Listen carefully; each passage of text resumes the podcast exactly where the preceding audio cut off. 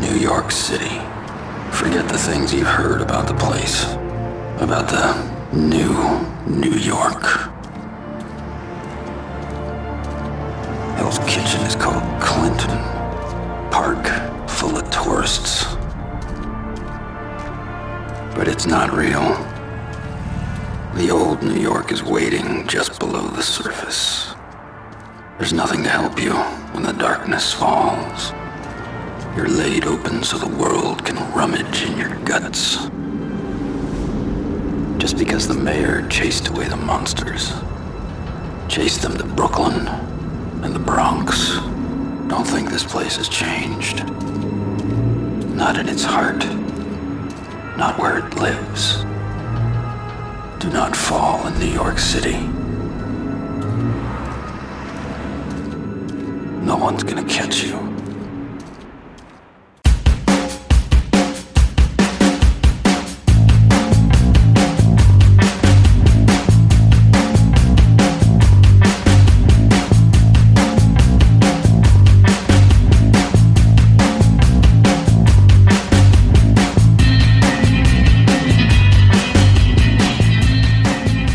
Welcome to the sixth issue of Comics on Consoles, a podcast that dedicates itself entirely to the exploitations of comics based characters in the medium of video games every single month.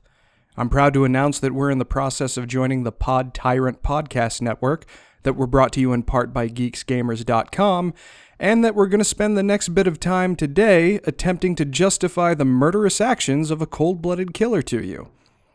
W- wait, wait. What? That actually might be the attitude of some fans concerning this month's subject character.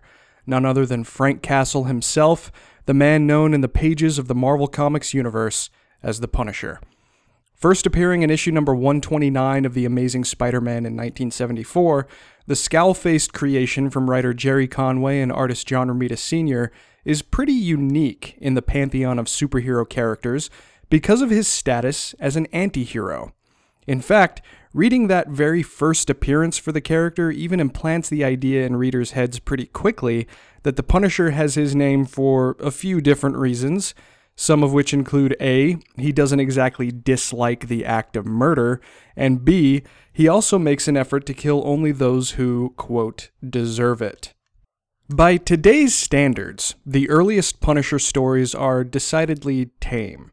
Frank would go on to be featured in his own miniseries in late 1985, and would also be given his own ongoing in the early 90s to be written by Chuck Dixon, who at one point divided his time between very heavy involvement in all things Gotham City at Marvel's direct competition, while also giving life to Frank's stories for a good long while in Punisher Warzone.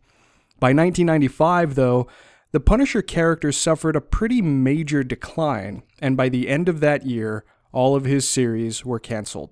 Then, by my estimation, one of comics' greatest writers, who has a certain penchant for hard edged, brutal, sometimes sadistic, and darkly humorous stories, took on the task of reviving Frank in the early 2000s. That man was none other than Garth Ennis. In the years since, Ennis has made a major name for himself with a lot of original creations, the Boys, a series about part time superhero hunters that proved too risque for DC imprint Wildstorm, was a massively popular adults only series, and he also had a career making run on Hellblazer for Vertigo, which helped cement Ennis's reputation as a gritty, sometimes crazy, but always entertaining storyteller. In short, Ennis and the incomparable work of artist Steve Dillon helped to both revitalize and redefine the Punisher for an entirely new generation of fans and creative teams.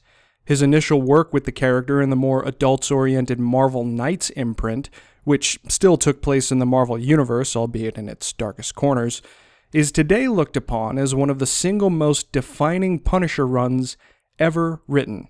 If you try to find the omnibus collecting all of Ennis's Marvel Knights work on the character, you'll be paying a very pretty penny since it's both highly sought after and, kind of stupidly, out of print. That work would lead to Ennis launching a new ongoing series for the Punisher in Marvel's Max imprint. Unlike Marvel Knights, there was absolutely no ambiguity. Max was adults only, with more violence, sex, nudity, and language than even the hardest of R rated films. His series was most decidedly outside the regular Marvel Universe, giving Ennis and his artistic collaborators a freer canvas on which to play with the Punisher, unbound by the content restrictions that normally contain most regular Marvel Comics releases. I can tell you from pretty direct experience, having read about 90% of Ennis's total work with the Punisher, the books are all at varying degrees of good, and at their best, are some of the absolutely most stirring comic book reading experiences I've ever had. While sometimes they can get pretty zany, why did Ennis give the Russian boobs that time again?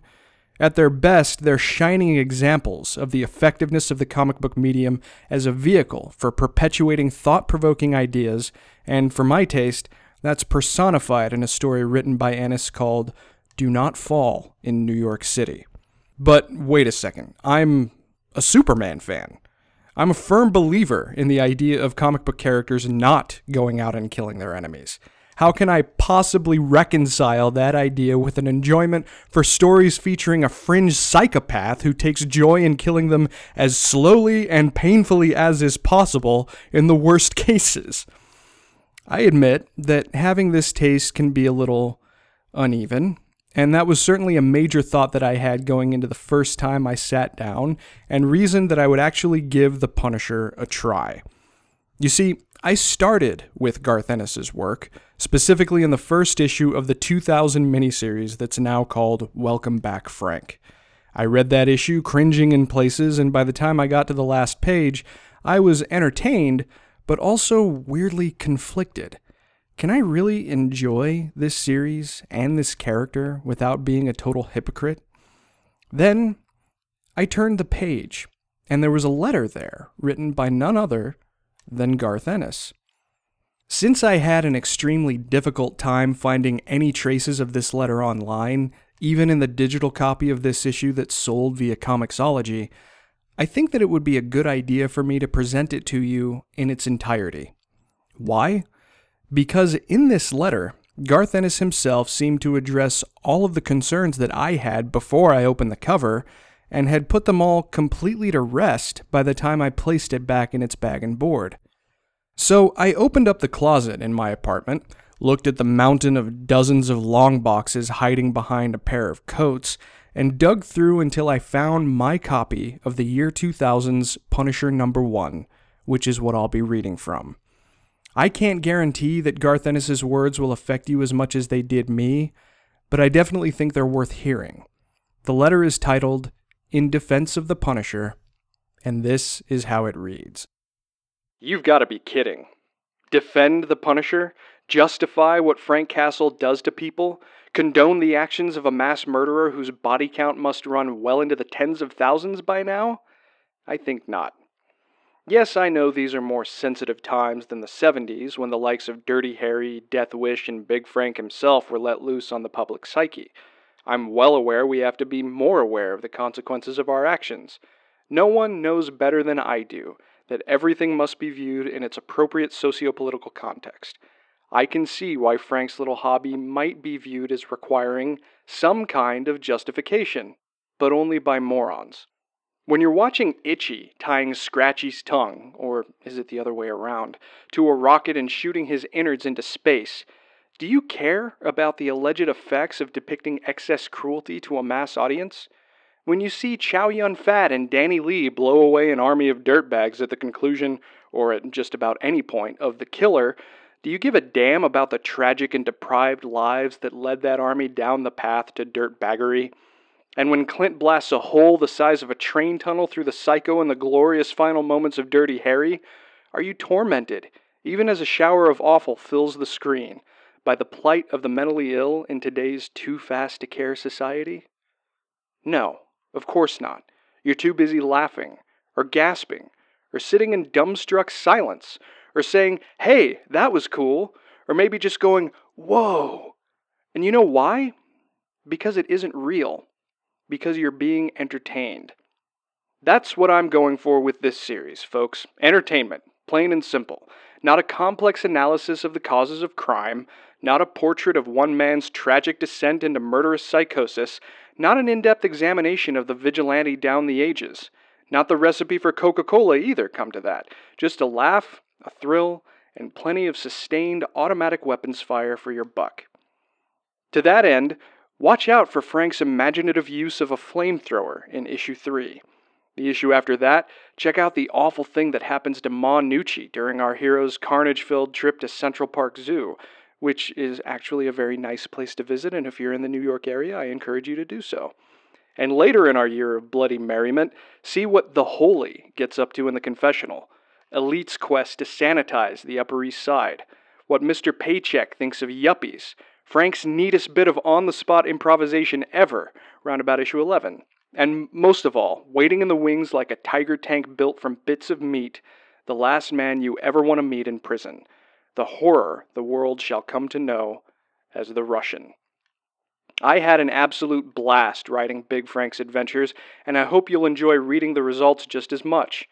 With my good friend Steve Dillon's unsurpassed storytelling, ably assisted by Jimmy, not the face, not the face, Palmiotti, you can at least be sure the book will look good.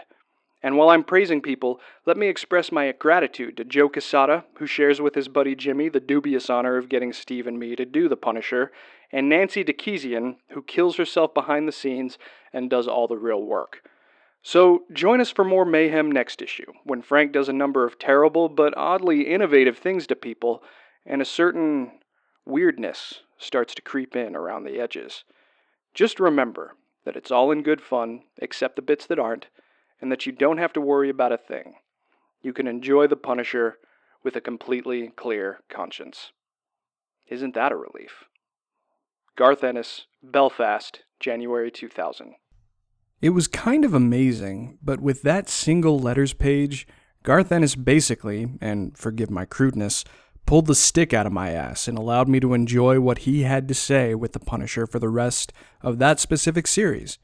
That same sense of weird liberation accompanied me whenever I would open a Punisher story by him or any other writer, watched a Punisher movie, or most recently, when I watched the second season of Daredevil on Netflix. Look, if this man existed, I certainly wouldn't condone his actions and would cheer on authorities to put him behind bars. When it comes to enjoying these stories, though, it's okay, and Garth Ennis himself helped me to realize that. I guess one of the things that's always been attractive to me about the Punisher is just how absolute he is. Even more than a character like Batman, who basically writes off anyone who commits murder for virtually any reason, the Punisher is an animal with a clear distinction of who's deserving and who's not. His massive level of skill makes him one of the worst enemies some poor wise guy who inhabits the Marvel Universe could ever make, because he tends to pursue his targets with the fervor and relentlessness that some people normally ascribe to the waiting judgment of a higher power. If he really wants to, the Punisher is going to kill you. It's just a matter of how, where, and when. Now, while Ennis and Dillon were busy creating some truly memorable comic books in the early 2000s, The Punisher was getting ready to come back to the silver screen in the form of the 2004 film directed by Jonathan Hensleigh and starring Thomas Jane and John Travolta. In 1989, The Punisher had made it to the screen before in a film starring a guy who likely could have made a pretty good Frank Castle, Dolph Lundgren. Unfortunately, that film was so unimpressive in virtually every respect that it maintains a legacy as a simple and unremarkable action film. The people making it didn't even care to give Frank his most distinguishing visual cue, since Lundgren's Frank Castle goes through the entire thing wearing a leather biker jacket and a simple t shirt. No skull is to be found. If you really wanted to subject yourself to watching it, it's not hard to find. I don't condone piracy, of course, but you can watch the entire movie for free in high definition on YouTube, one of the easiest online outlets to have copyrighted material taken down, isn't even seeing the rights holders bother with it. The 2004 film was a culmination of efforts that began as far back as 1997 in bringing Frank Castle back to the screen. Obviously, by 2002, the landscape of comics based cinema was completely changed by the massive success enjoyed by 20th Century Fox's original X Men film and Sony Pictures' massive juggernaut Spider Man. In April of that year, screenwriter Jonathan Hensleigh signed on to both write the new film as well as to make his directorial debut with it. A primary inspiration for him was the gritty films of the 1970s, not dissimilar from the ones mentioned by Garth Ennis in his letters page. When actor Thomas Jane was cast in the role of Frank Castle, immediate fan reaction was mixed. He didn't exactly look like the thick necked, slick back hair version from the comics we became accustomed to seeing for the last several years. Still, the casting of Jane in the part would prove to be the most pivotal addition the film would make to the legacy of the Punisher, an impact which would outlast even the next theatrical release for the character, which featured a different actor in the lead role. As a movie, 2004's The Punisher borders on unmemorable. It's competently written, performed, and constructed, but some key choices made by Hensleigh tend to get away from the spirit of the character as he was presented in his best comics. Hensleigh entirely changed the setting, characters, and impact of the Punisher's origin story. Where traditionally Frank's wife, son, and daughter were killed in New York's Central Park by getting caught in the crossfire of a mob meeting gone bad, Hensleigh's version of the origin was more deliberate than incidental. At the beginning of the film, Frank worked with the FBI in busting up a gun running operation in which one of the young criminals was killed. The man killed was the son of Florida criminal magnate Howard Saint, as played by John Travolta, who reasoned that Castle needed to die to pay for the loss of his son. When he learns that Castle is going to a family reunion in Puerto Rico, Saint decides that not only will Castle die, but that his entire family will die. So instead of Central Park, the event itself takes place in Puerto Rico. Instead of Frank's immediate family, Frank watches his wife, son, no daughter this time, cousins, nieces, nephews, and parents get murdered at the hands of Howard Saint's men. While this definitely seems to make Frank's catalyzing event grander, it also seems like it kind of gets away from the point of the character. Frank died inside when his family was killed in Central Park, not just because he lost the people he loved most, but because their deaths were so needless. It was a random act of fate that put them in Central Park the same day that a mob meeting took place, and this caused Frank's efforts to focus on the mob, which would then lead to grander things for the Punisher. Though there's perfectly competent action, it kind of just becomes a somewhat generic revenge story with a few nods to the work of Garth Ennis and Steve Dillon thrown in. It's not particularly bad, but it's not exactly great either. In regards to Thomas Jane, though, he crafted a version of the character in his performance that very clearly lost all purpose. By the time he finds it again as the Punisher, his gruff and detached vocal delivery makes for one of the most distinctive visions of the Punisher outside of the comics a guy with only one purpose to punish. At the box office, the movie was technically successful in the sense that it made more money than it cost to produce, but it was far from a box office hit. With a global take of only $54.7 million, enthusiasm for a sequel was minimal, and a protracted development cycle ultimately saw Jane leave a second film behind, and a new creative team was brought aboard. Because of the way things went down, we never got another official live action portrayal of the Punisher by Thomas Jane. Thankfully, though, we did get at least one other performance from him, which brings me back to the topic of video games. Before the early 2000s, The Punisher had a minimal but still acknowledgeable presence in the video game medium.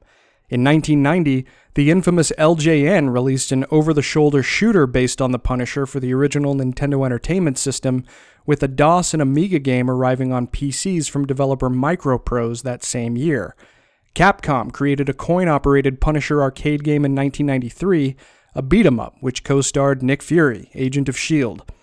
That same game would get ported to the Sega Genesis a year later, and beyond that, there was nothing. He made a cameo appearance in the 2000 Spider Man game released on the original PlayStation and the Nintendo 64, but until this game, that was it. That would mean that home console gamers hadn't been able to play as Frank himself in just about 10 years by the time our subject game was first announced. In September of 2004, roughly five months after Hensleigh's film bowed in theaters, publisher THQ and developer Volition Incorporated announced that they were developing a new video game experience based on The Punisher. With the initial project announcement emphasizing the idea that gamers would be able to enter, quote, the mind of the Punisher, and that players would get the opportunity to serve as judge, jury, and executioner in a world that was ruled by corruption, the announcement also proclaimed that players could, quote, live in the gritty, bullet driven action ripped from the pages of Marvel's darkest stories. On that point, it's pretty difficult to dispute because they definitely did go for authenticity when it comes to representing the source material. Still riding high off of the early issues of Garth Ennis's first Marvel Knights run in 2000, both Ennis and collaborator Jimmy Palmiotti would be hired to pen the story for the game. Ultimately, that story represented Welcome Back Frank very much, and the liberties that it did take from that material served a wider purpose of emphasizing gameplay. About a month after the game's initial announcement, THQ put out a press release that confirmed the performer who would actually be providing Frank's voice in the game, none other than the big screen Punisher himself, Thomas Jane. Weirdly enough, Jane's involvement makes the place that this game occupies something of a unique one when compared with other comics based games. Let me explain. With the inclusion of Ennis and Palmiotti as the game's story writers, along with a visual design for the characters that's very reminiscent of the comics, you'd be forgiven for thinking that the game was just a one off endeavor that bases itself off of the comic books. That's not really the case, though, because while Punisher mainstay villain Jigsaw appears as the primary antagonist, the character as he's presented in the game is actually one of the sons of, wait for it, Howard Saint, the character played by John Travolta in the 2004 film.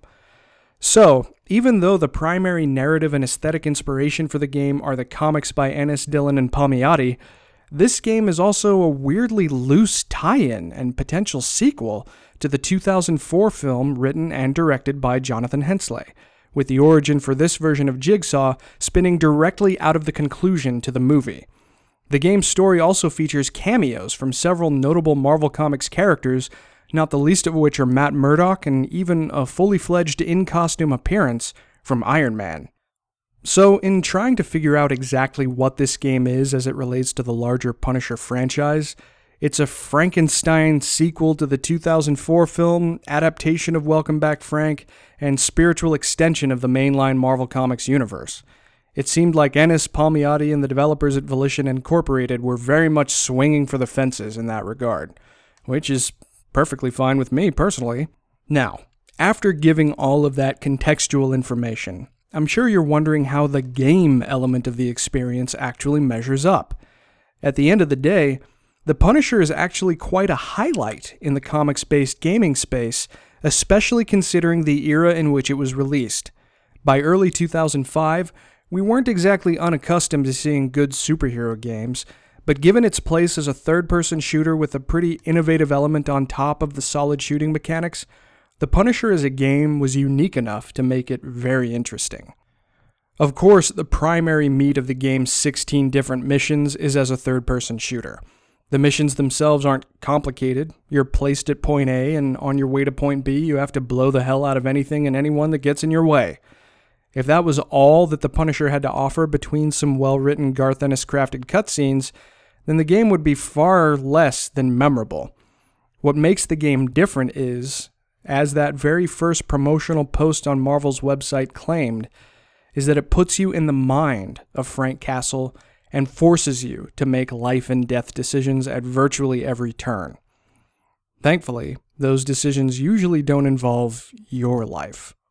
As you move through each level, you'll have the option to grab your enemies and use them as human shields interrogate them using the intimidation of a pistol or even beating them with your fists.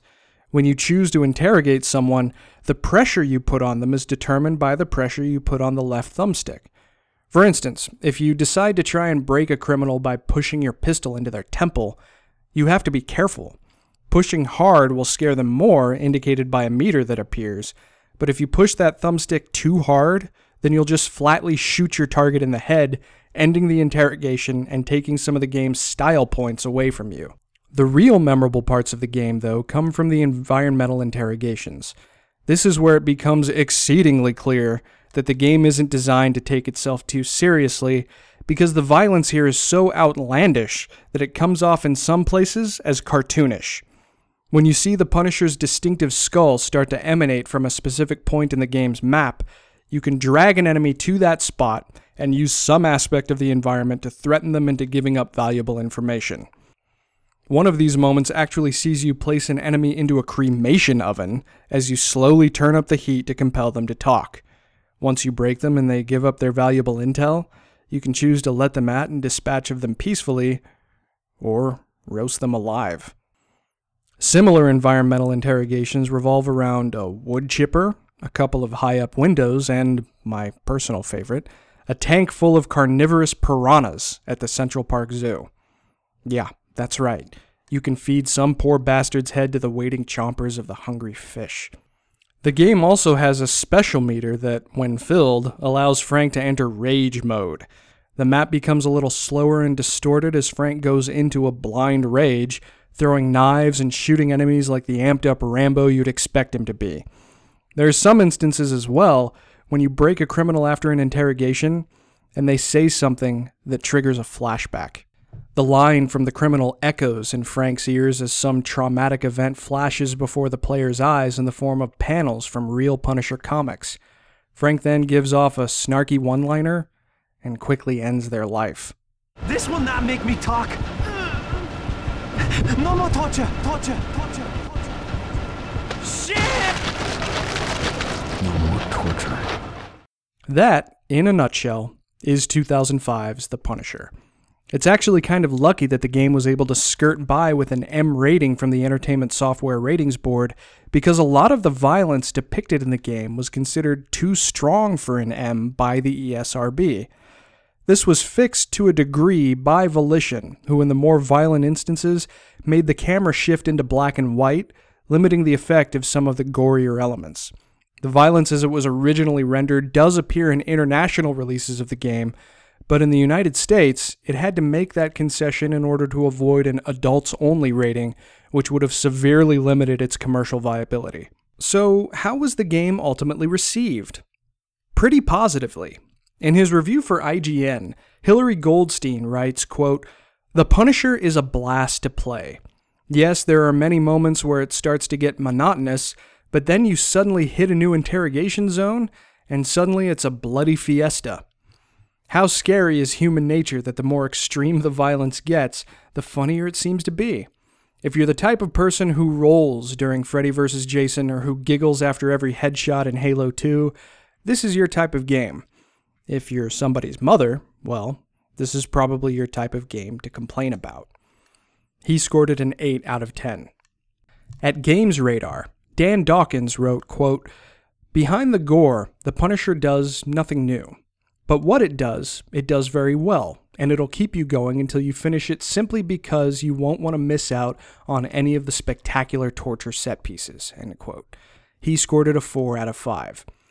GameSpot took a more negative perspective on the final product, with reviewer Jeff Gerstmann summing things up by saying, quote, the Punisher tries to break out of the third person shooter blueprint by offering sometimes gory interrogation sequences, but these portions don't do enough to change what is otherwise a very by the numbers action game.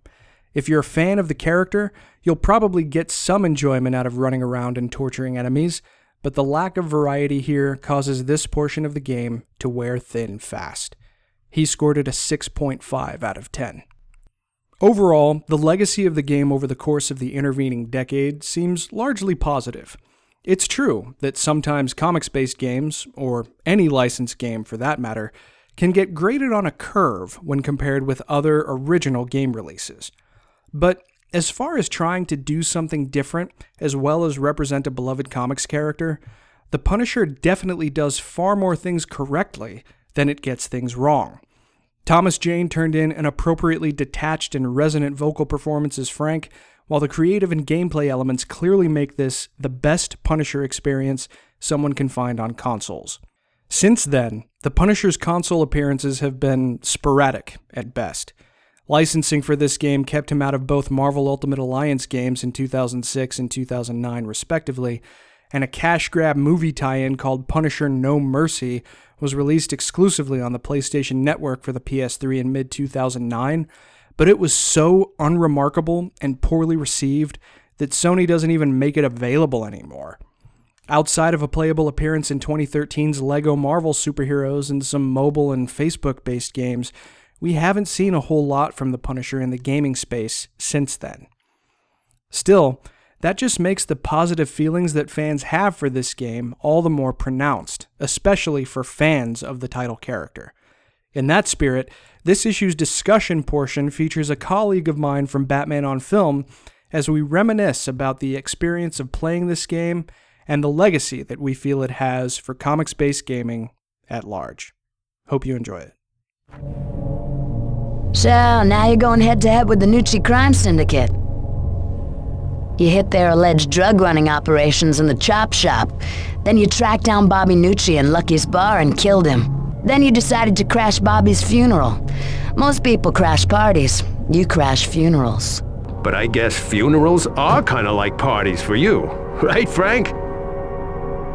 You have no idea what funerals are like for me.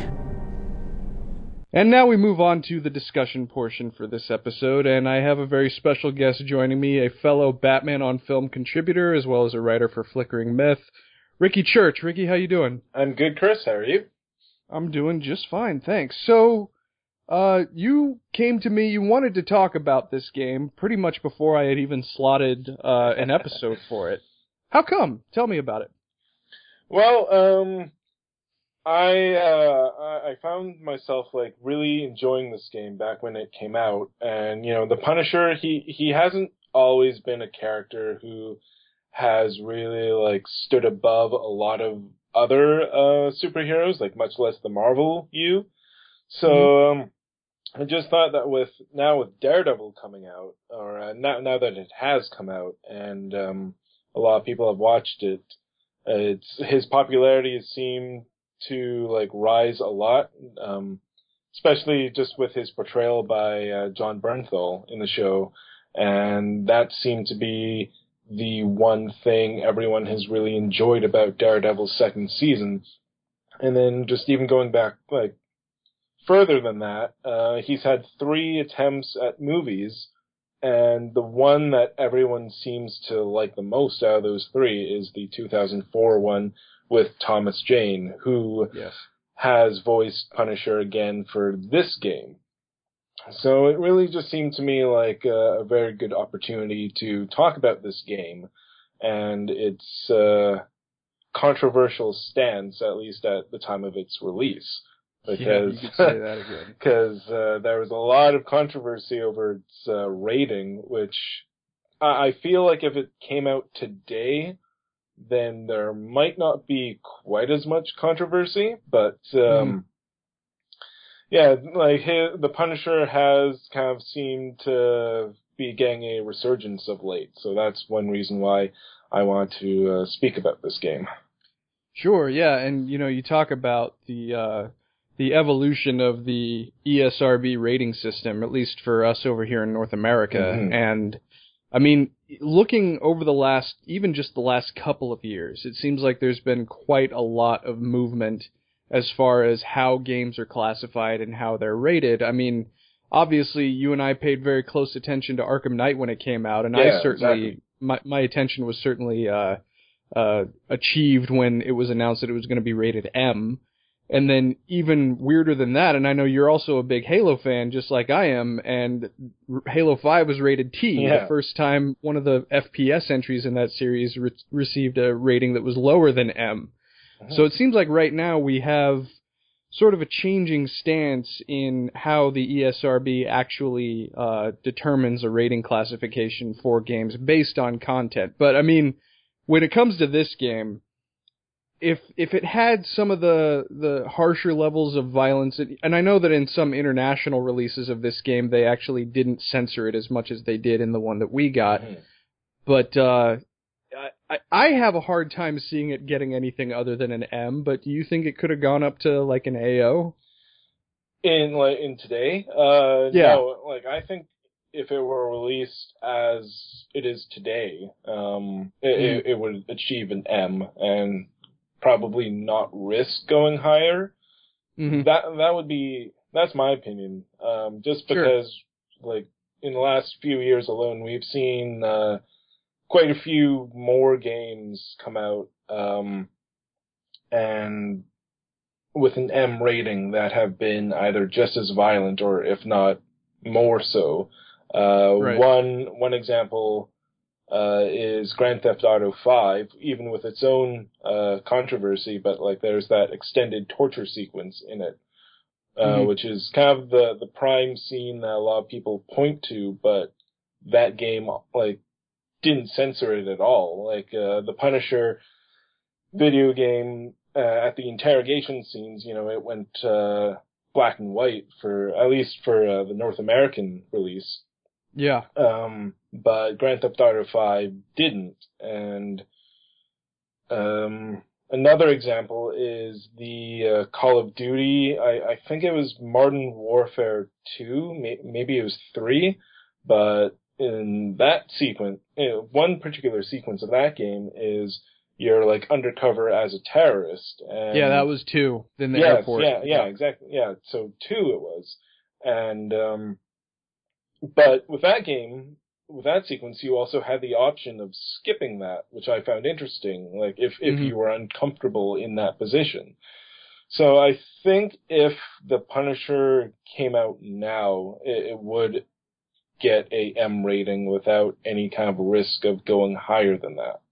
hmm Well, and, you know, it's interesting that you bring up the um, the no Russian scene in, in Modern Warfare 2 Mhm. because I think that um, I mean it was definitely very interesting when you got that warning playing through that campaign. I remember the first time I played through that campaign and seeing those warnings. I think the warnings kind of were counterproductive Mhm. because it actually made me more interested in what the game was going to do because I genuinely had no idea before I actually saw it. Yeah. And I actually recently revisited that whole the all three Modern Warfare games again.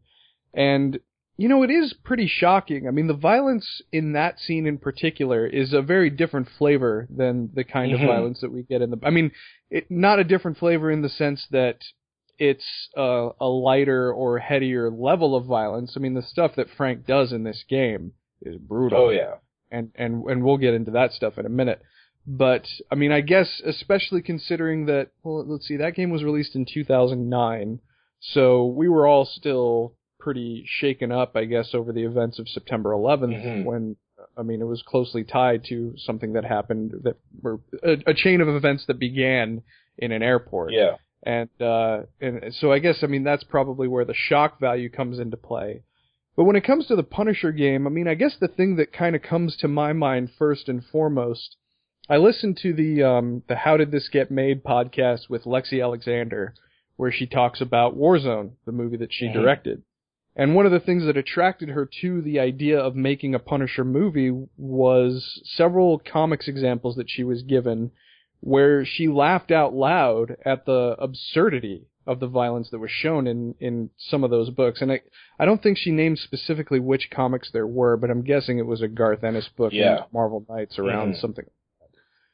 And I mean, even then, the the level of violence in the game, I mean, there are some parts that go toward that, but a lot more of it seems closer to what we just saw in Daredevil season two Yeah. uh, where he is brutally dispatching people that he just has no remorse for whatsoever. And for a long time, I mean, when I first got into to the Punisher as a character, it was probably about it was probably around the time that the game came out when Garth Ennis was writing stuff in, in Marvel Knights with Steve Dillon as the artist. Uh, but it seemed like Ennis Ennis wrote a very awesome introduction to his very first issue of, of The Punisher back in 2000, where he said, reading a Punisher comic or taking in a Punisher story is not an automatic endorsement of the things that he does. This is for Mhm. entertainment value. Get over yourself. That's basically Yeah. what he said. And uh, and that kind of opened my mind because you know I'm a Superman fan. I I believe in inspirational heroism quite a bit. Mhm. So moving to a character like the Punisher, I'm glad that Ennis told me that because I might have had these weird moralistic preconceived notions about how how much I was supposed to enjoy a Punisher story. And because of that, that's kind of what got me into the Punisher. But what was your introduction to him as a character? Did were you mostly introduced to him through one of those movies that you've already mentioned? Was it the comics? Was it this game maybe? Um, the earliest, this is kind of going to be funny. The earliest I remember anything Punisher related was actually the uh, Spider-Man animated series in the 90s. Okay, yeah. But of course, Punisher didn't kill people in that series because like Right. like he was really really toned down. But Mhm. um I did think like, oh, that's kind of a cool character. Um and then as I got older, I kind of realized like, oh, he was actually really watered down for the animated series. He's yeah. he's not like that at all. um, but so so then my main introduction to him, I guess, would have been the uh, the Thomas Jane uh, 2004 movie. Um, I I'm trying to remember if I actually saw the Dolph uh, uh, one in 80. Oh, in '89. Yeah. I mean, you don't you don't need yeah, to. I don't think I yeah I don't think I've actually ever seen it. Maybe a couple clips. So This this is how influential that movie Yeah. is. It is freely available to watch on YouTube in high definition. so So it's not hard to find. Yeah, so my main introduction was then the 2004 film, which, um, you know, I, I thought looked interesting, like before release, like seeing all, all the previews and everything, I thought it looked interesting, and, uh, Thomas Jane, like, he certainly fit, seemed to me to fit the role. Um, Right. and uh, you know, I, I read up about him, and um, when I learned that he he himself is a comic book fan and has uh, you know a uh, like the Punisher is one of his favorite characters, I was like, oh, it seems like they you know really got a, uh good actor to play him. Then if he's like a fan and not just a fan of comics, but a Punisher fan. Right. Um, and while the movie like wasn't you know by any means like great or anything like that, I still enjoyed it uh, Sure. for what it is, and um, I, I also enjoyed Thomas Jane in the role. So yeah, that that movie was my first real introduction to uh, the Punisher. Let me tell you how cool Thomas Jane is. Because it was, I think it was back in, it was either 2011 or 2012. He was a guest at the Emerald City Comic Con in Seattle, a show that I frequented as a, as a comic book retailer every year until I moved away from the Pacific Northwest. And mo- when you go to a convention, and most people know this, you go to a convention and chances are if you want to meet a celebrity, you can go up and, you know, shake their hand freely and everything, Mhm. but they'll usually charge you for an autograph. Yep. Thomas Jane is not the same way. I was able to go up and approach him and ask him to sign something, and he didn't ask for anything in return. Took a picture with me. Very cool guy. Kind of monosyllabic. He doesn't say much. Mhm. But uh, one of the things that I told him, I said, I don't know what you did in that first Punisher movie, but now whenever I read a Punisher comic book, I always hear your voice. You know, that's the same reaction I had. I, I always hear his voice as well when I read uh, like anything Punisher related, or if he's in Exactly. the story. Yeah. because he's got this detached but also informed and brutal delivery that he Mhm. always gives with the Punisher. Yep. And the thing that I had him sign when I met him was the cover for this game Oh, cool. because because he performed the the character in this game. I knew that I wanted to have him Mhm. sign a copy of it. But I mean, the thing with the Punisher movie that he uh, he first started the role in, it's very interesting because it is a pretty radical departure, all things considered, Yeah, it is. from how the character is presented in the comics. I mean, the origin story is a completely different. Where he operates is completely different, but it also Jonathan Hensleigh, who wrote and directed it, also took a lot of inspiration, weirdly enough, from those early 2000s Garth Ennis stories, particularly Welcome Back Frank from Mhm. 2000 2001. I mean, he brings the Russian over, who's played by pro wrestler Kevin Nash, and the uh, the characters in the apartment building where Frank shacks up are pretty much taken directly from from the uh, Welcome Back Frank story. Mhm. There were some changes made to some of the characters, but overall, he incorporated them. And then the thing that's even more interesting when you take this game into account is that it is very much based off of those Garth Ennis stories. In fact, he co-wrote the story for this game with Jimmy Palmiotti, but it's also weirdly enough a movie tie-in game Yeah. which is very strange because they tie the the origin of Jigsaw, a very well-known Punisher villain, hmm in with the son of John Travolta's character. So it's kind of a movie tie-in game, Yeah, it's like but it's also kind of yeah, not. it's, it acts like as a very loose sequel to Yeah. which uh, took me back because I like even though there was when I first played it, even though there was you know the obvious Thomas Jane connection, I thought this game had like no kind of ties to uh, to his movie, and then Right. you know when you play the game and uh, that revelation comes that Jigsaw is actually the surviving son of uh, John Travolta's character, I was like, oh, really? Okay, that's that's interesting. They made that choice. So, Yeah, yeah. I mean, it's it's. I guess it's efficient because that movie by that point was less than a year old. yeah, and uh, it's probably still fresh in the minds of a lot of people.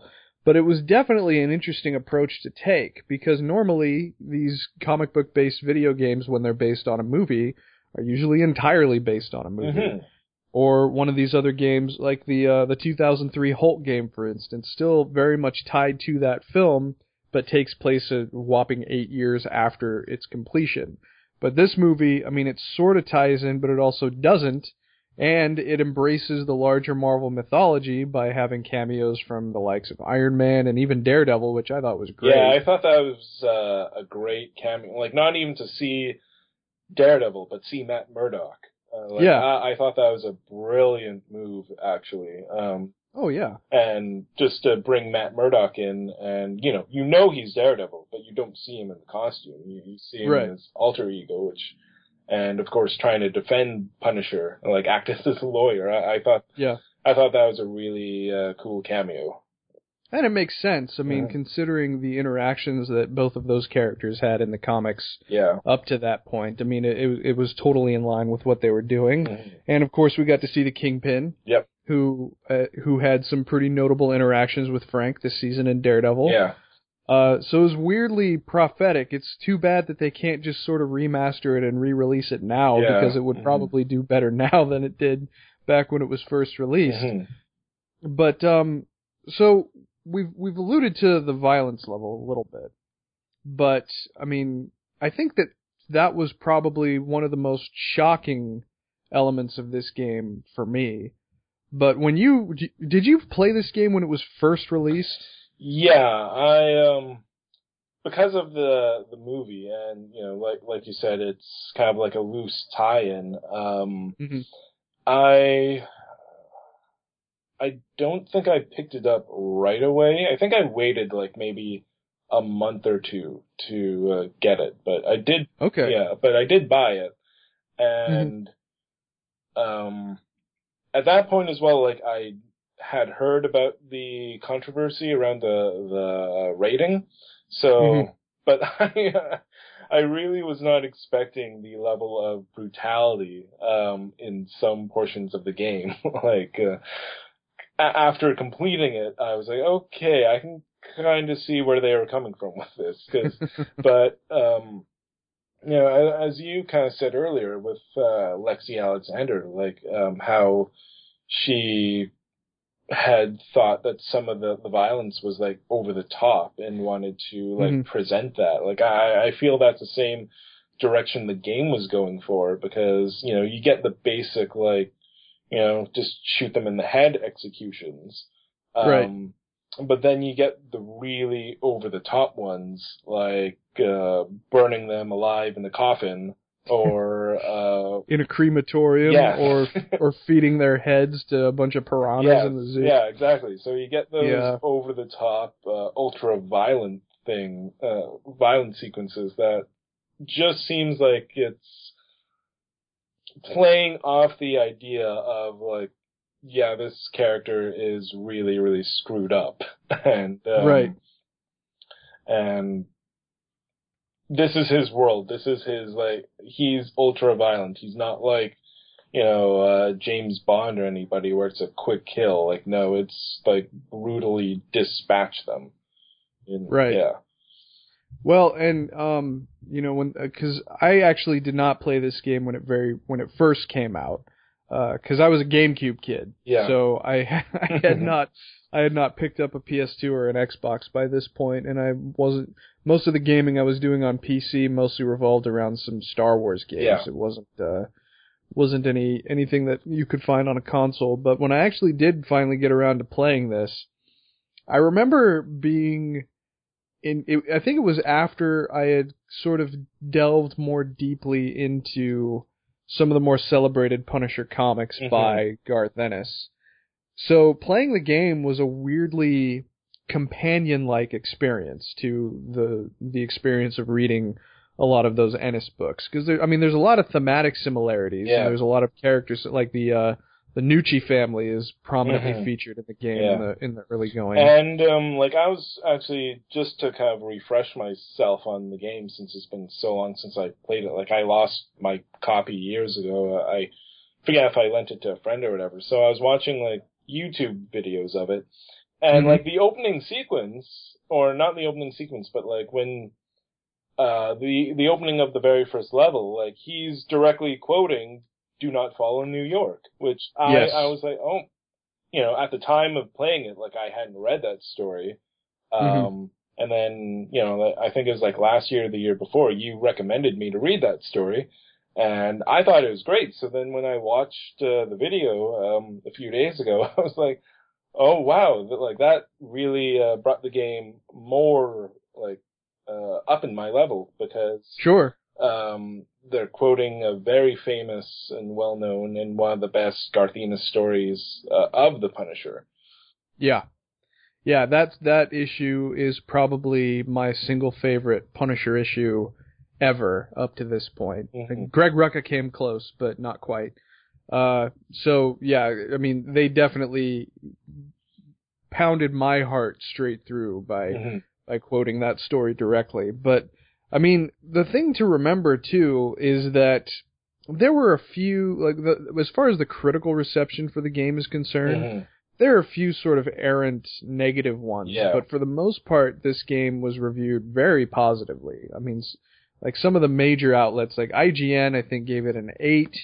Uh, it's got a Metacritic score that's close to like 67, but a lot of critic reviews were very positive. Maxim gave it a 10 out of 10 when it first came out. Mhm.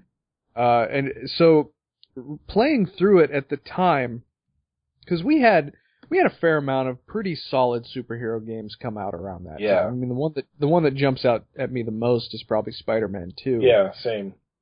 But Punisher dared to be different. I mean, it seemed like, especially now, and probably at the time as well, the inclination for a character like him is to go with the first person shooter route. Yeah. I mean, they, they did that for James Bond over and over again to varying levels of success. But, I mean, the Punisher, most comic book games, the best comic book games I've played have always been third person. Mhm. And the, by adopting a third person approach and the, the cover mechanic and, and human shields and, and all of the other elements that it decided to implement, it made it pretty unique. Mhm. And that, to me, I think still makes play the experience of playing the game very enjoyable. Uh, so when you when you first finished it, do you remember what stuck out to you? I guess more than just the violence, but the actual experience of playing the game. What comes to mind first when you think of actually moving through each level? Um, you know, like I, I was kind of like struck by like all the different ways you. Oh well, I guess I shouldn't say all the different ways because there's not like I guess when you think about it, there's not that many ways you could play it, but um. you know, you could go in like guns blazing, or you could go in like kind of almost stealth like, like take them out quietly and stuff in some areas, or like do a combination of both. Uh, so I think that kind of uh, struck me, and at the time, um, I was uh, also a big like Splinter Cell fan. Um, Okay. All right. So uh, to do some to do some like stealth kind of tactics, or at least try to, as the Punisher, that kind of seemed pretty cool to me. Um, Sure. Like one of my favorite levels that that stood out was when uh, you're in the jungle and you have to like traverse through it and like snipe some uh, of the guys before like getting your way into the main facility with Nick Fury. I thought that was a really cool kind of sequence. Um, Yeah. So, yeah, that that kind of stood out to me that you could play it like multiple ways, or like even even when um you're interrogating people, like you could either once you got the information, you could either let them go and see how that might uh, like affect your gameplay. Because Mhm. I remember in the first level, um, uh, you know, you, you're you interrogate a guy, and he's like, if you let me go, like I'll go in and like you know talk to them, I'll you know uh, distract them or something. And, and Right. if you let him go, the first thing he does when he gets in the room is, of course, say the Punisher's outside, kill him. Um, but then in a couple other sequences, it's like if you do let them go, then there's actually like a positive um, uh, aspect to it of like they they help you shut down security or something, or they do distract a bad guy or whatever.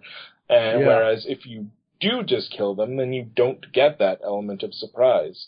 So the, it was little things like those that really stood out to me. Um, another one was too um, when you're in the the Gnucci house. Um, you come across a guy in a cage who uh is being like held hostage or whatever and you don't like he he has some story I can't quite remember why he's there but then you find out from another guy later as you're like coming back to rescue him that he's actually a drug dealer.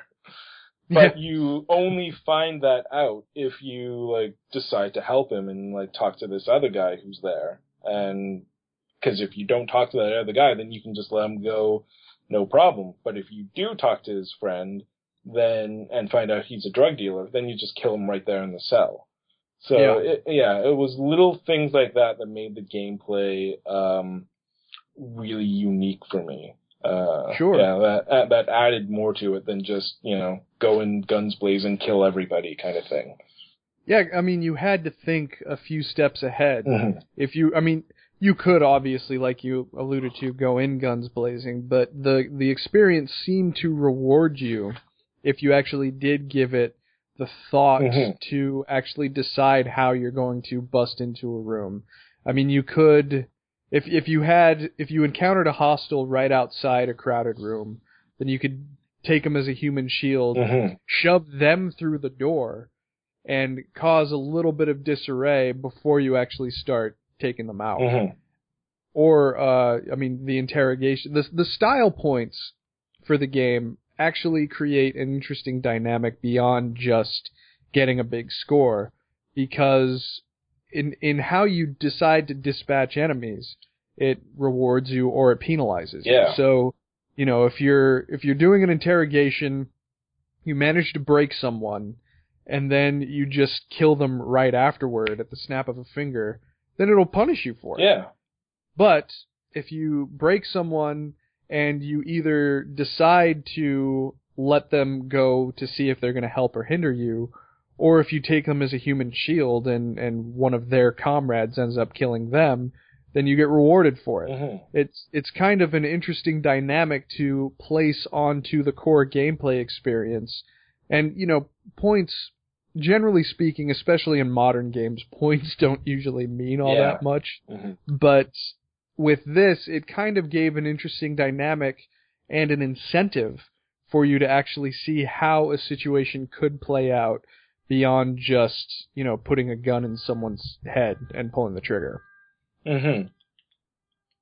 Yeah, you're right there. Um cuz one, like one uh, kind of um, thing that's similar is, you know, like you said, you and I have played the Arkham games, and you get points for like however many guys you take out in like you know uh, all the variations. Where and this, it's like yeah, if you just kill a guy after interrogation, then it's like docks you points for, I guess, the morality of it, which I find funny because it's you know, it's the Punisher. Like he's Yeah. he is supposed to be black and white with uh, criminals, like no matter you know what they do, really. Yeah. Um, so yeah, the point system was really interesting um, thr- throughout the game, just in in seeing like how you could be rewarded for not doing the like not just straight up killing people or taking more uh like duck and cover kind of routes kind of thing and, Yeah. and taking the hostages and like you said planning out your uh your no pun intended executions Yeah. Well, and it it allows you to if you have a mindset going into a certain level that you're going to play the game in a specific way and you seem to already have your mind made up, Mhm. then at least at the at at the bare minimum, the points can give you an idea of maybe playing things a different way Mhm. you know, because if you decide to, you could go through this entire game in one fashion and it wouldn't be a very uh varying experience, Mhm. I guess. yeah So actually creating some kind of uh, of dynamic of variety in, in how you actually decide to tackle a specific level kind of makes the replay value a little bit higher because yeah sure even though there's not a branching narrative or anything, the story doesn't play out any differently. You could at least see the different results of the actions that you take. And and that's something that's pretty interesting. I mean, it's obviously this game doesn't have a uh, an infrastructure that would allow for a lot of dynamic narrative changes. Is still Mhm. pretty early on when it came to that kind of story exploration, Yeah. but it is a I mean, I play I, I have played a lot of superhero games just like you have, and I can think of a lot worse experiences than the Punisher. I mean, it's just it it gets to the core of who the character is supposed to be while also taking you on something of a fun ride that evokes some of the best comics. And in that respect, you could probably argue that the Punisher might be one of the better comics-based video games ever made. Yeah, yeah, for sure. Um, I, I like when I first played it, and then through like my replays afterwards, I was really taken aback by actually just how like fun it was and how much it did get the character right. Because uh, at the time, like there weren't that many good superhero movies, or um, sorry, games. of course, there are good Right. superhero uh, movies, but uh, yeah, there weren't many good games. Um, the best Mhm. that we could think is Spider-Man 2 um, at, Yeah. at that time. So I, I found this to be a really like uh, good and well thought out um, superhero game. Um, Yeah. Especially since you know they they didn't just make it a straight up first person shooter. Like it was third person, and you could do more than just kill people with guns. Like they they brought in a lot of different variety to it, um, just through like the executions and then like the different kind of weapons that you could use. Um, and like you said, it really delved into um, kind of who the character of the Punisher actually is. One one of the things that I really liked about the game was finding all the little bonuses of like uh, Frank's flashbacks to Vietnam or his family. Yeah. Like that was a really cool and unique feature to the game that like I hadn't seen done in any other like superhero game at that point. Um, and and that actually made you want to, uh, at least it made me, but it made you want to actually talk with uh, the criminals because it was often them who would say that one trigger word and like it would come flooding back to Frank. But you only Yeah. got that unless you did um, progress the conversation rather than outright kill them. Yeah, you couldn't uh you couldn't actually unlock all of those moments unless you actually parsed out what you could do Mhm. in in a fuller conversation. But yeah, that's a really good point because I had kind of forgotten about that dynamic. But I mean, that does give you even just a little bit more incentive, not only into actually engaging with the criminals that you encounter, but it also gives a greater context to Frank himself. Mhm. I mean, you get to see kind of firsthand all of the st- I mean, if anything, if you can say one clear for sure thing about Frank Castle and the Punisher, he's got a lot of baggage. Yep. And uh and by implementing a system that kind of calls back to uh some pretty major moments in his comic book history because it uses comic book panels in those flashbacks then you also create maybe a sense of curiosity about who he is and what he's about.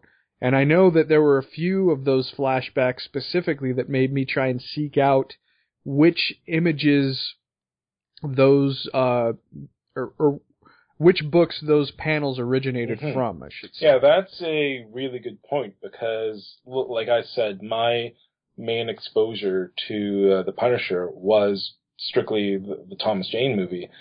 So seeing all those, that did make me curious as to um, the Punisher comics. So so that's when I started kind of searching out, like either through the internet or at comic book stores, some more Punisher centric stories and some uh, like the bigger ones. Um, Mhm. and I haven't like uh read a lot of Punisher stories, but I've read like some of the more major ones or know some of the more major points of his history.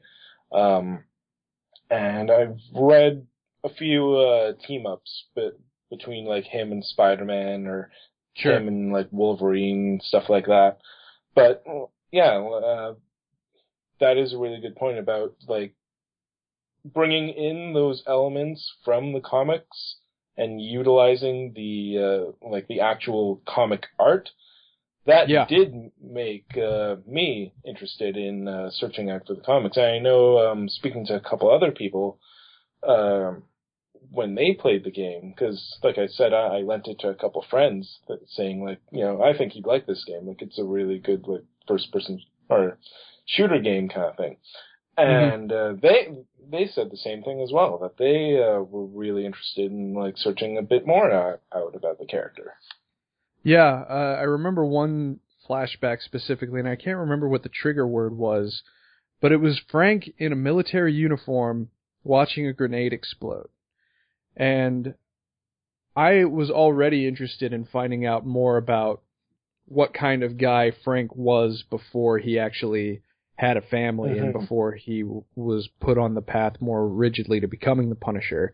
And the story that I found, that was actually taken from a book by Garth Ennis and an artist named Darick Robertson, who's probably most known for collaborating with Ennis on uh, on The Boys. And it was from a series called Born, which was in the Max timeline, so it Mhm. was during the Vietnam War. And it was pretty much about the military experiences that led him toward the mindset of becoming the Punisher Yeah. and the max version of the of the character is generally harder edged in every regard. So whereas in the Marvel universe, Frank was always a capable soldier, but he was still kind of a decent human being before he became the Punisher. The Max book and specifically that that title Born cast doubt on that. Mhm. Like there was no it the way that Ennis laid it out in Born is that there was no other possible fate for Frank than to become the Punisher, even with his family. Like he already had an inclination for brutality. Uh, but again, that's not a series I would necessarily be aware of even had I not encountered the flashback Mhm. in this game. So, I mean, anytime, it, it's very rare where you play a comics based video game and you're actually given an idea of elements of the source material that you should seek out on your own. Yeah. And I mean, I'm sure that there are plenty of players who kind of just, oh, that's an interesting moment and left it at that. But for people who might have a little bit more of an idea of actually diving into the comics, it it's a really interesting way of alluding to the source material and then when you actually seek it out then your appreciation really for the game as a whole just grows, especially as a comic book fan. Yeah, well, um, one kind of similarity uh, that comes to my mind when uh, we're discussing that topic specifically is um, Spider-Man for uh, PlayStation, um, Mhm. made like before the Spider-Man movie. Uh, Yeah. In that one, of the bonus things was you can go around New York finding comic covers to classic Spider-Man stories. Um, but while that's cool, that didn't quite make me like want to go out and find those uh, kinds of stories because, like you said, it's a cool moment. But you know, whatever. In the Punisher, it at least uh, helps validate like his character and why he's like in this mindset, and then hmm in many instances is just adds more tragedy to him because like when he has flashbacks about his family, like those hit and those hit you emotionally. And you can just see like how how this has messed Frank up and that even though he's like calm and collected throughout most of the game or Mhm. even just throughout most of his career in the comics, there are moments where um, that facade kind of breaks down. Uh, yeah. So, uh, like, I thought that was a really interesting uh, element to introduce in this game uh, as Frank, because then then you're also not just seeing it from his perspective, but you're also seeing it like from your own, uh, because those flashbacks hit you as well. It's like puts the player in his shoes of like that's freaky and oh my god. Yeah. Yeah. Yeah. Well, and I mean, anytime, anytime you get a comics based game, I mean, like you said, finding covers is a much more passive, collectible Mhm. type of experience. Yeah. You know, I mean, like even the, the that's not even exclusive to that Spider-Man game because that was something that they did in in both of the Amazing Spider-Man movie-based games. Yeah.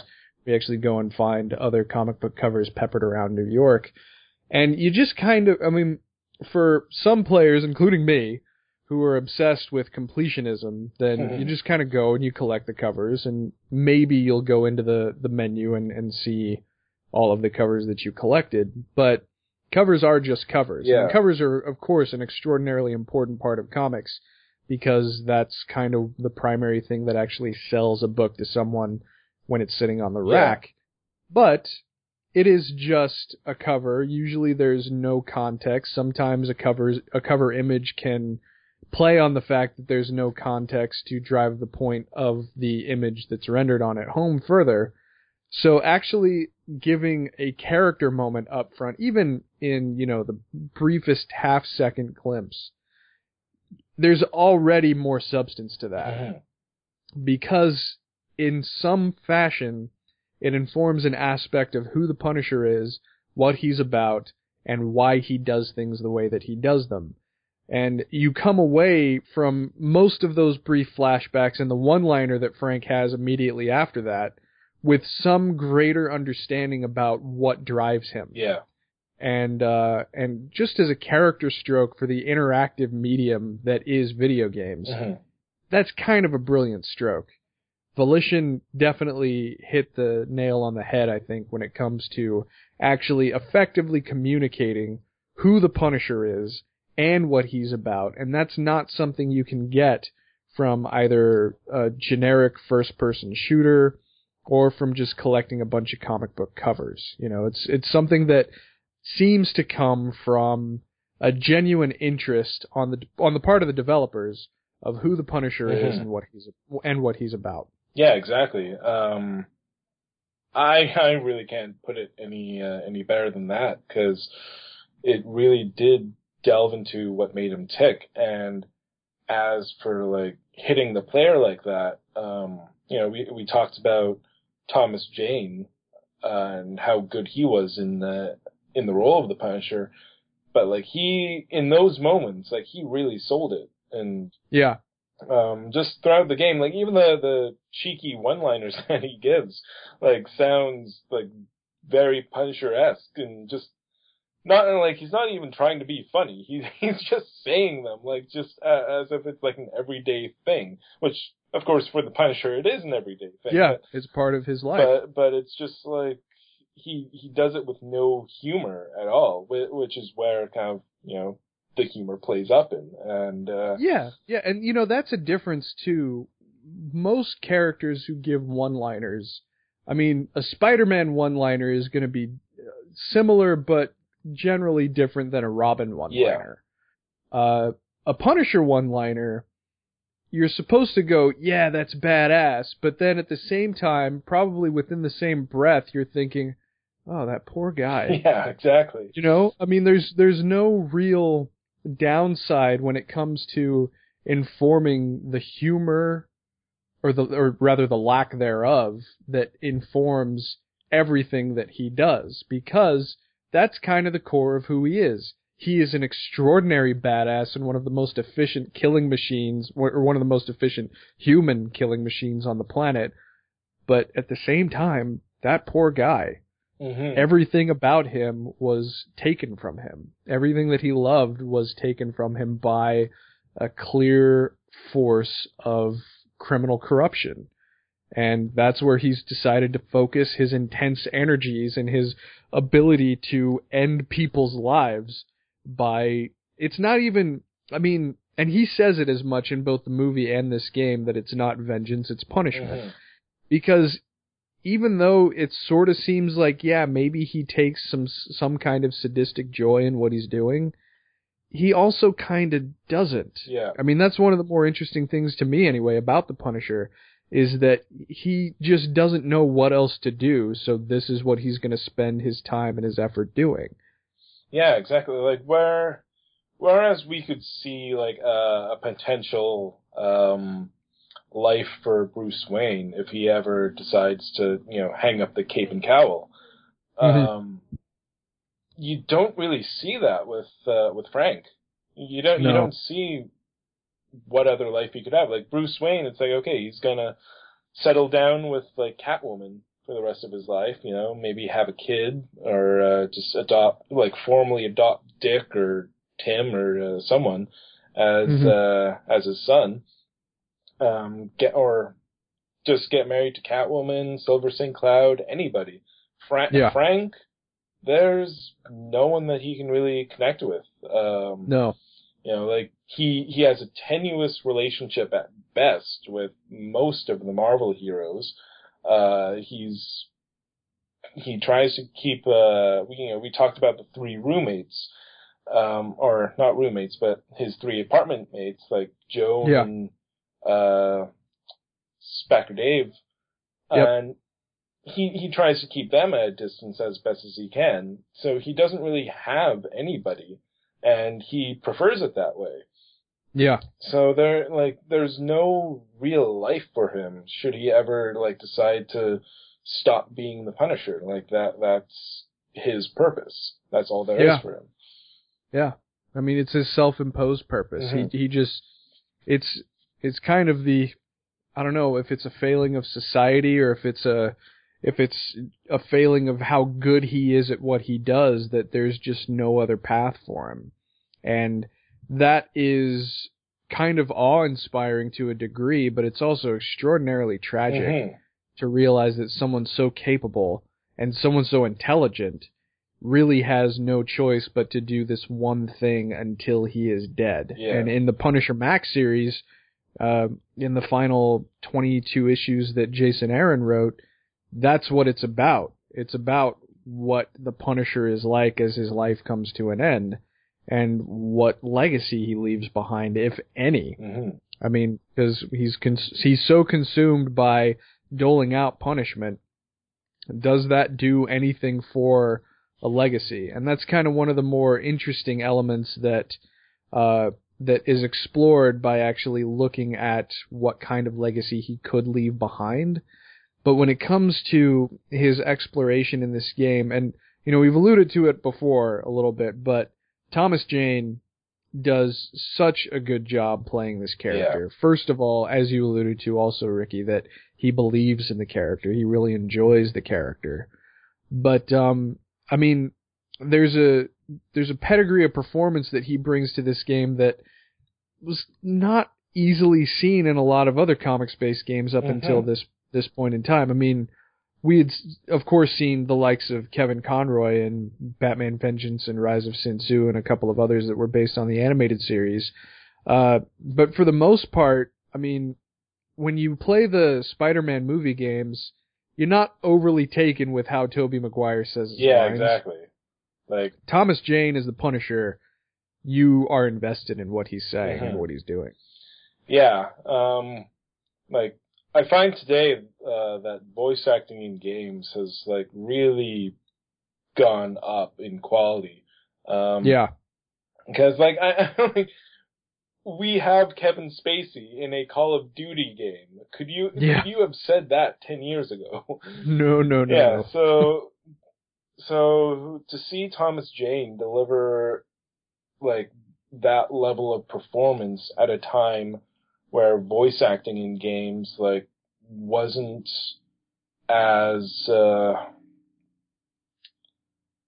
I guess wasn't uh, considered the top priority hmm like that's a really big thing um, because he, like you said, he he sells it as the Punisher, and you believe every single line that he says. Um, Yeah, and you know, I like back when he was still attached to uh, to do a Punisher sequel. Um, I was really looking forward to it, like strictly because of him. And so when he yeah, decided to leave the project, uh, I, I was really, really disappointed that he would not be involved in a Punisher 2 and then that it was going to be rebooted as uh, Warzone. But at the same time, I was like, well, at least, you know, I'll still have the Punisher video game, which at least thankfully like acts like a sequel to the movie, even if it's a very, very loose sequel. hmm Um, and then of course, you know, uh, years later we got that great Dirty Laundry short. yeah, yeah. um, but yeah, I, I was very disappointed that he left Punisher 2, but, um, you know, I found this game was like a more than suitable replacement for it because, just because of, like, the way he acts in this game, it's like he's acting in the movie. It's like there's no difference for him, uh, which just shows the level of uh, professionalism that that he treats a project. Like, Yeah. 'cause he he's the type of actor who gives it his all. And I remember even you know the the DC showcase Jonah Hex. He voices Jonah Hex in that, and they were talking about how uh, in the audio room, um, he'd be like, "Hey, can we take that back? I don't really like the way I delivered that line. Can we do like Mhm. another take?" Like he would, and I remember reading that the amount of times he said that for a ten minute uh, short animated movie, like really surprised all the people involved just with how seriously he took that one thing. So, Sure. um, he was definitely the like standout to me of the game. Like aside from the gameplay and everything, like it was Thomas Jane who uh, was the reason I kept playing the Punisher. Oh, sure. And I mean, even in the movie, he's much more memorable than even John Travolta Mhm. is, which says something. You know, it it, says something about the uh, the talent that he obviously has if he believes in a project. And it is a shame. It is an ongoing shame that we never got to see him in live action as the Punisher again. But I mean, who knows? Now that there's a DC extended universe, maybe we'll actually get to see him play Jonah Hex at some Oh, point. that'd be great. Yeah. That would be awesome. So- I mean, I Uh, so um, I can't remember if he actually said when you told him that you hear his voice in the comics. Uh, d- did he say anything to you about that? yeah, he said, I like that. uh, Yeah, Yeah. pretty awesome. Yeah. No, that was that was a really fun moment. But I mean, yeah, his his performance in this game, I mean, it wasn't wholly unique as far as uh, good performances in superhero video games. I mean, there were some better ones probably, but when it comes to an actor coming from a movie to reprise a role in a video game, I can't really think of anybody better. yeah. Uh, I mean, he just he he just has that presence. His voice has that presence. It's unique, but it's also wholly Punisher. That it was very very memorable, and even beyond that too. I mean, this game as a whole, you don't really hear it get talked about a whole lot today. Mhm. And there's also kind of an element of tragedy to that too, because a few years later, you know, we got the Punisher Warzone movie, and then we got a throwaway tie-in game on the PS3 that was just a really generic and not at all unique first-person shooter. Mhm. And I, I think I, I might have played it two or three times before it was just completely unnecessary to play ever again.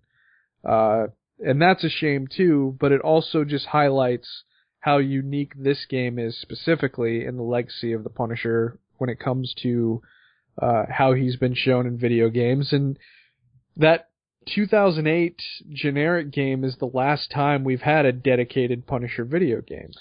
Yeah, it'll be really interesting uh, to see now that uh, Punisher had such a big role in Daredevil's second season, and you know, there's talks that Jon Bernthal will get his own Punisher Netflix series.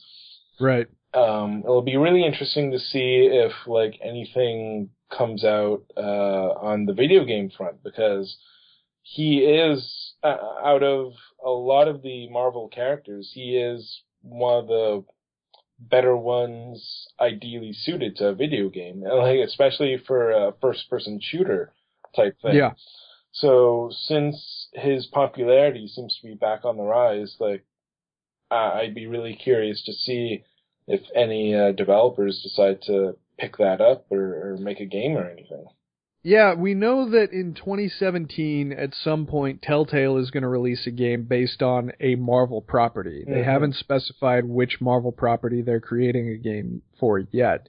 But I mean, it seems like the whole gritty corner of the Marvel universe would be very well suited to a Telltale style. yeah, exactly. Like, They have one coming out for Batman soon, so Yeah. the Punisher would, like you said, be very, very suited for a Telltale game. Yeah, even if it's a Marvel Knights game where we see Daredevil and we see the Punisher and you maybe throw uh, Blade or Black Panther in there, I mean, that would be a really solid adaptation for a game.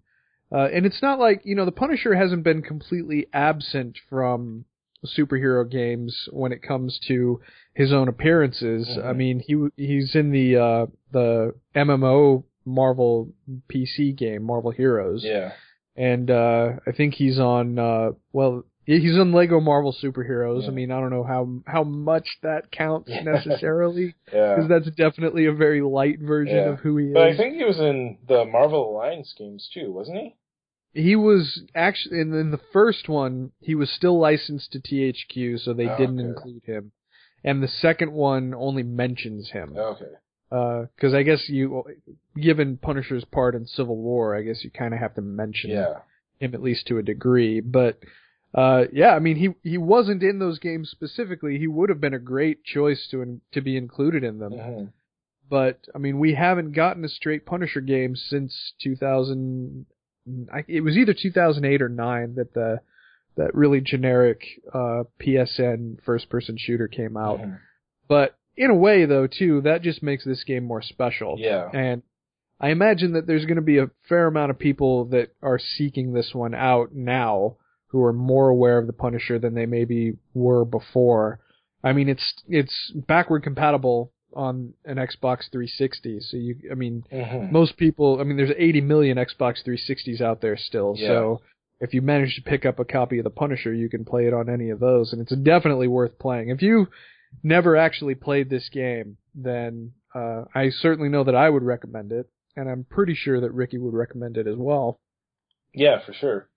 Like even even if you're not interested in like the superhero genre, um, it is still a very good third person uh, video game to play just for its style and uh, gameplay and everything. Yeah, it's very unique hmm and uh, and definitely worth giving a shot if you haven't. Well, I think we're going to leave it there, but Ricky, thank you very much for joining me. Is there anything that you want to tell people about where they can find you, some of the stuff that you're doing? Uh, first of all, uh, thank you very much for having me on. It was uh, great talking to you about this game. Um, Absolutely. and people can find me on Twitter at Richard Church 16. And uh, yeah, um, as Chris said earlier, I write for Batman on Film. Um, did a lot of Gotham reviews before I dropped out of that show for a little bit. Um, and then I also write for uh, a website called Flickering Myth, doing uh, movie and TV reviews and entertainment news. So you can find my stuff there as well. Excellent. We we we descend from Jet, from the great Jet. Yep. Always good. All right, Ricky. Thank you very much. We'll see you. All right, thanks a lot. Can't leave Bushwhacker like this. He's got so much hardware in him, someone will patch him together again. Have to make a hole too big to patch. That should do it. You bastard! What are you doing? Disarming you.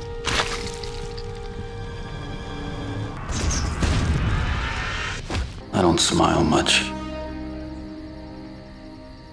Don't smile ever. But if I did, this would be one. That's going to do it for issue number six of Comics on Consoles. I hope you've enjoyed the show, and thanks once again to Ricky Church of Batman on Film and Flickering Myth for joining me to talk about Frank Castle's best video game. So, you might be curious now that we've come to the end of the sixth issue of this show what's the next one going to focus on? Well, next month, we're actually going to be getting two brand new comics based blockbusters hitting theaters worldwide.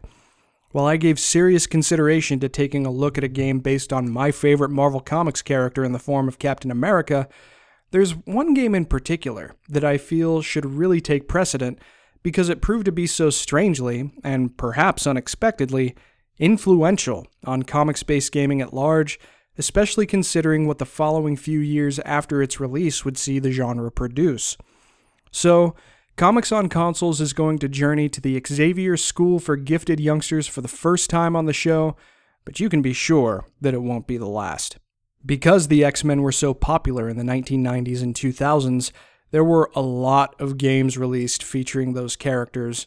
None from the period after the release of the first two films have managed to stand the test of time as much as this game and its direct sequel have, though, so it seemed like that was a legacy, and a legend, that is definitely worth exploring here on Comics on Consoles.